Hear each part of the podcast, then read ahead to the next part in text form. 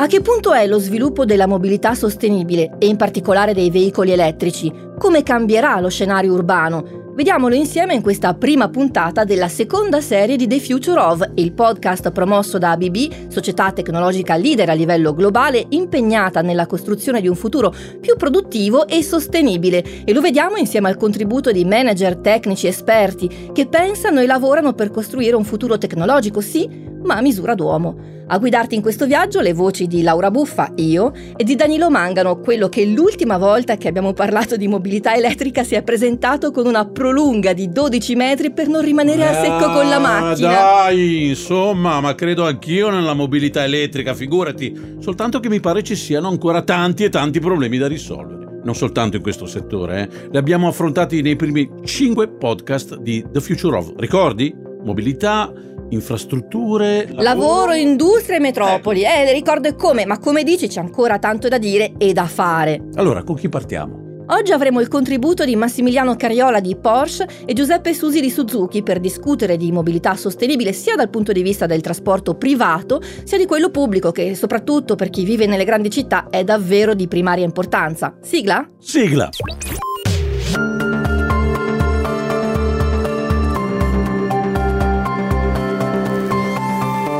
Future of. Scriviamo insieme un futuro sicuro, smart e sostenibile. Powered by ABB.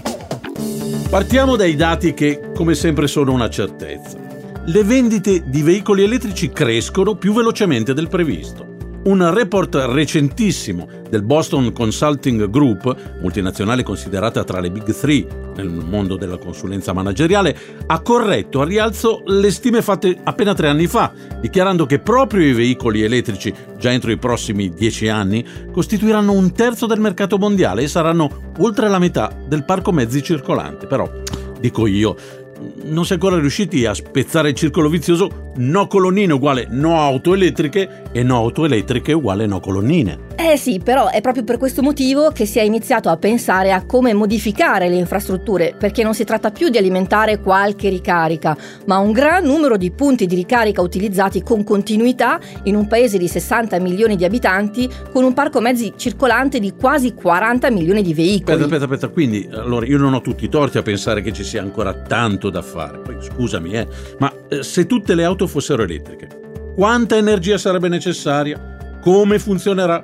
Quanto tempo ci vorrà per caricare la macchina? Soprattutto, quanta potenza sarà necessaria? Dovremmo chiedere un nuovo contatore, aumentare la potenza di quello che abbiamo già? Bravo, hai centrato il punto. Io non lo so, però lo possiamo chiedere a Giuseppe Susi, Technical Service Manager di Suzuki Italia, che ha siglato una partnership con ABB per la fornitura di wallbox di ricarica per la propria sede centrale e le concessionarie in Italia, Suzuki.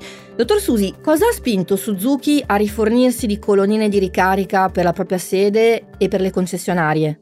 La motivazione è fondamentalmente tutta racchiusa nella parola eh, elettrificazione. Da, da, qualche tempo tutti i costruttori di auto stanno spingendo su questo, su questo processo e noi come Suzuki Italia abbiamo rinnovato tutta la nostra gamma rendendola ibrida da, già da qualche anno, ma eh, a fine dell'anno scorso abbiamo lanciato un nuovo modello che si chiama Across, eh, che è un SUV plug-in e questo genere di vettura eh, ha sia un'alimentazione a benzina, ma eh, ha anche una trazione elettrica e eh, la batteria che, che, che movimenta, quindi da, fornisce energia al veicolo, eh, richiede di essere caricata esternamente.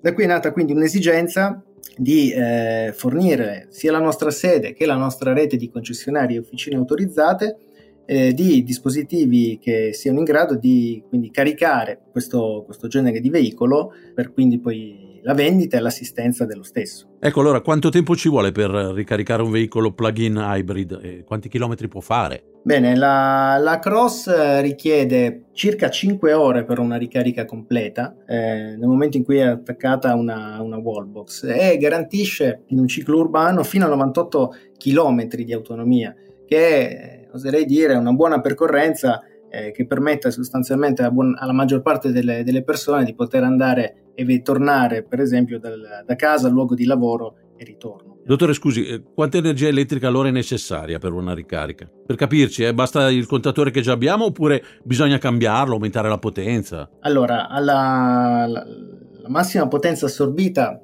da, dalla Cross appunto è 3,3 kW, quindi siamo al limite di un contatore standard domestico. Tuttavia è possibile, semplicemente impostando un parametro sul, sul, quadro di bordo della vettura, ridurre l'assorbimento della, della stessa fino a circa 1 kW,8 in questo caso, così diciamo, la ricarica può diciamo, coesistere con i vari elettrodomestici che tutti noi abbiamo a casa. Poi magari una ricarica notturna aiuta ad avere più potenza disponibile. Quindi, per essere chiari, se abbasso questo parametro si allunga il periodo di tempo di ricarica, giusto? Esatto, sì, esattamente. Allungheremo un pochettino i tempi di ricarica, ma ovviamente assorbiremo un po' meno potenza. Dottor Susi, quindi io da brava casalinga che di giorno lavora fuori casa mi devo ricordare di non fare la lavatrice di notte, corretto? Diciamo che è proprio questo, diciamo che questo processo di elettrificazione è una sorta di rivoluzione un po' in tutti i nostri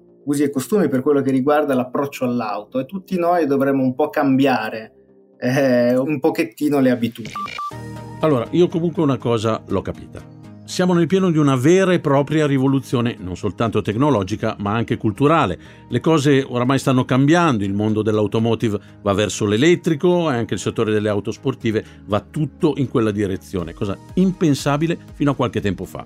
Io non penso solo ai bolidi da corsa che si sfidano nel campionato mondiale ABB Formula E, ma ad una vera e propria gamma di modelli destinati al pubblico privato, dalle prestazioni tipicamente sportive, ma questa volta a zero emissioni o quasi. E mi sono chiesto, un'altra domanda, ma mm, perché un costruttore leader nella produzione di auto a propulsione tradizionale si lancia poi nel mondo dell'elettrico? Ecco, domanda più che legittima che è venuta anche a me e allora l'ho voluto chiedere a Massimiliano Cariola, direttore marketing di Porsche Italia. Ma il concetto di propulsione elettrica in realtà fa parte della nostra tradizione fin dagli albori. Eh, infatti l'esposizione mondiale di Parigi già nel 1900 eh, Porsche presentò una vettura elettrica che fece molto scalpore. Il nome era la Loner Porsche, riconosciuta con, con questo nome e a noi piace considerarla l'antenata della Taycan. Negli anni poi la sperimentazione nel mondo ibrido ed elettrico eh, diciamo, è continuata con un grande investimento da parte del brand. C'è stato un, una sorta di transfer tecnologico anche grazie alla partecipazione a numerose competizioni sportive, una tra tutte il World Endurance Championship, ma anche più recentemente la partecipazione alla Formula E. Tutta questa sper- sperimentazione ci ha portato a settembre del 2019 a presentare la Taycan, che di fatto rappresenta il primo modello full electric una vettura che segna un nuovo inizio pur mantenendo fede allo stile e alle prestazioni tipiche del temperamento Porsche. Dottore, come viene concepita l'auto Porsche in un'ottica di economia circolare e di sostenibilità? Ma con Taycan abbiamo avviato un circolo virtuoso partendo dalla base, ecologica fin dalla produzione in fabbrica,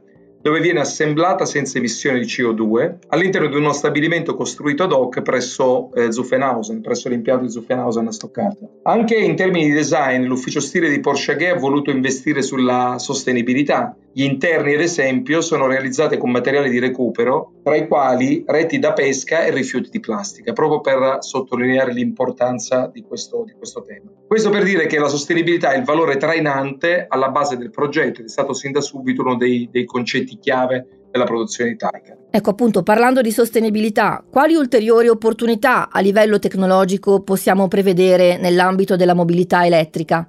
Beh, diciamo che oggi siamo alla prima generazione di vetture elettriche, eh, possiamo ancora considerarci all'interno della fase di sperimentazione.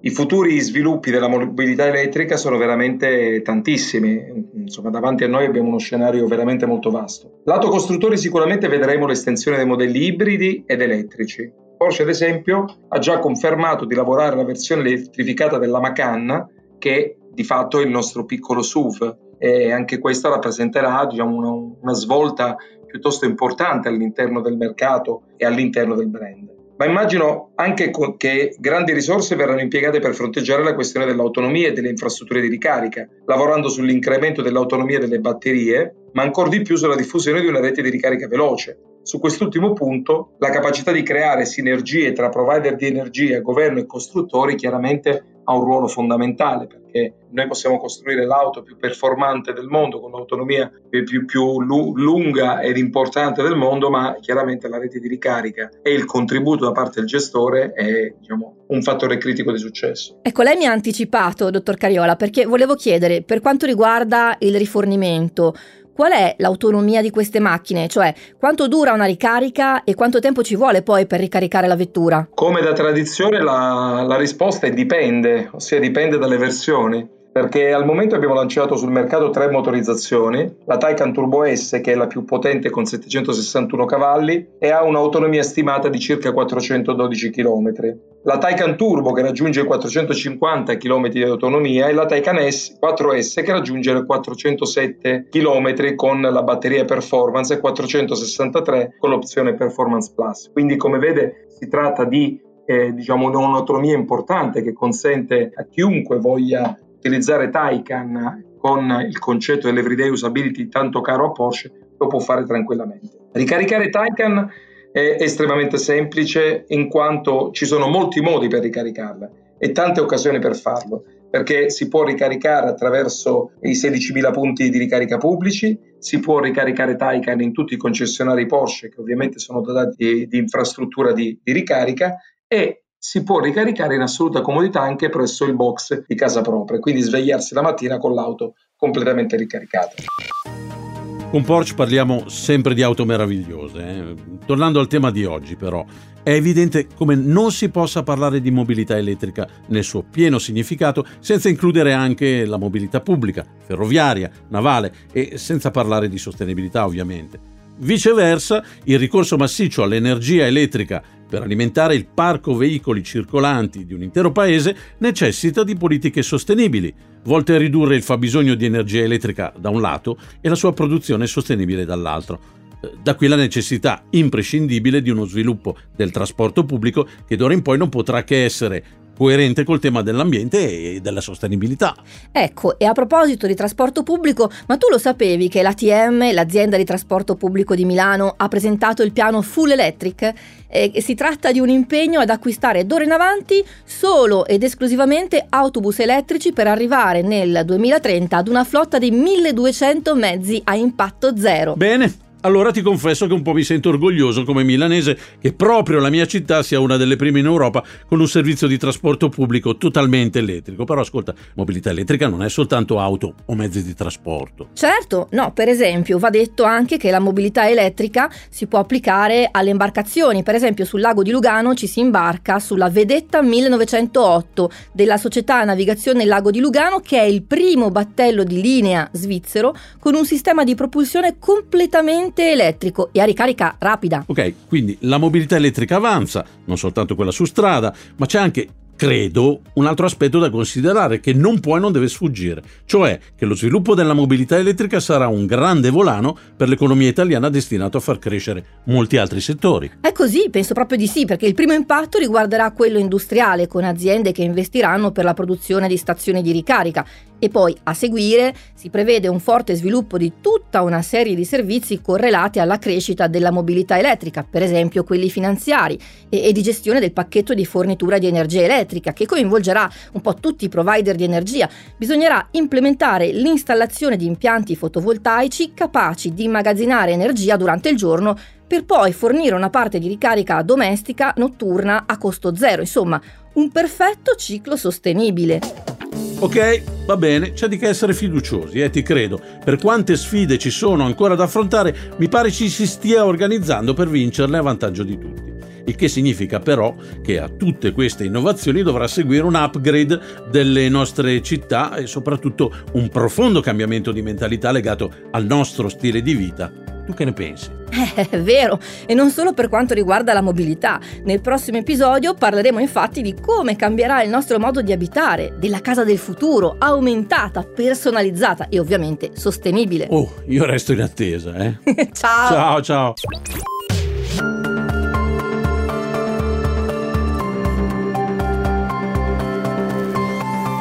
The Future of. Scriviamo insieme un futuro sicuro, smart e sostenibile. Powered by ABB.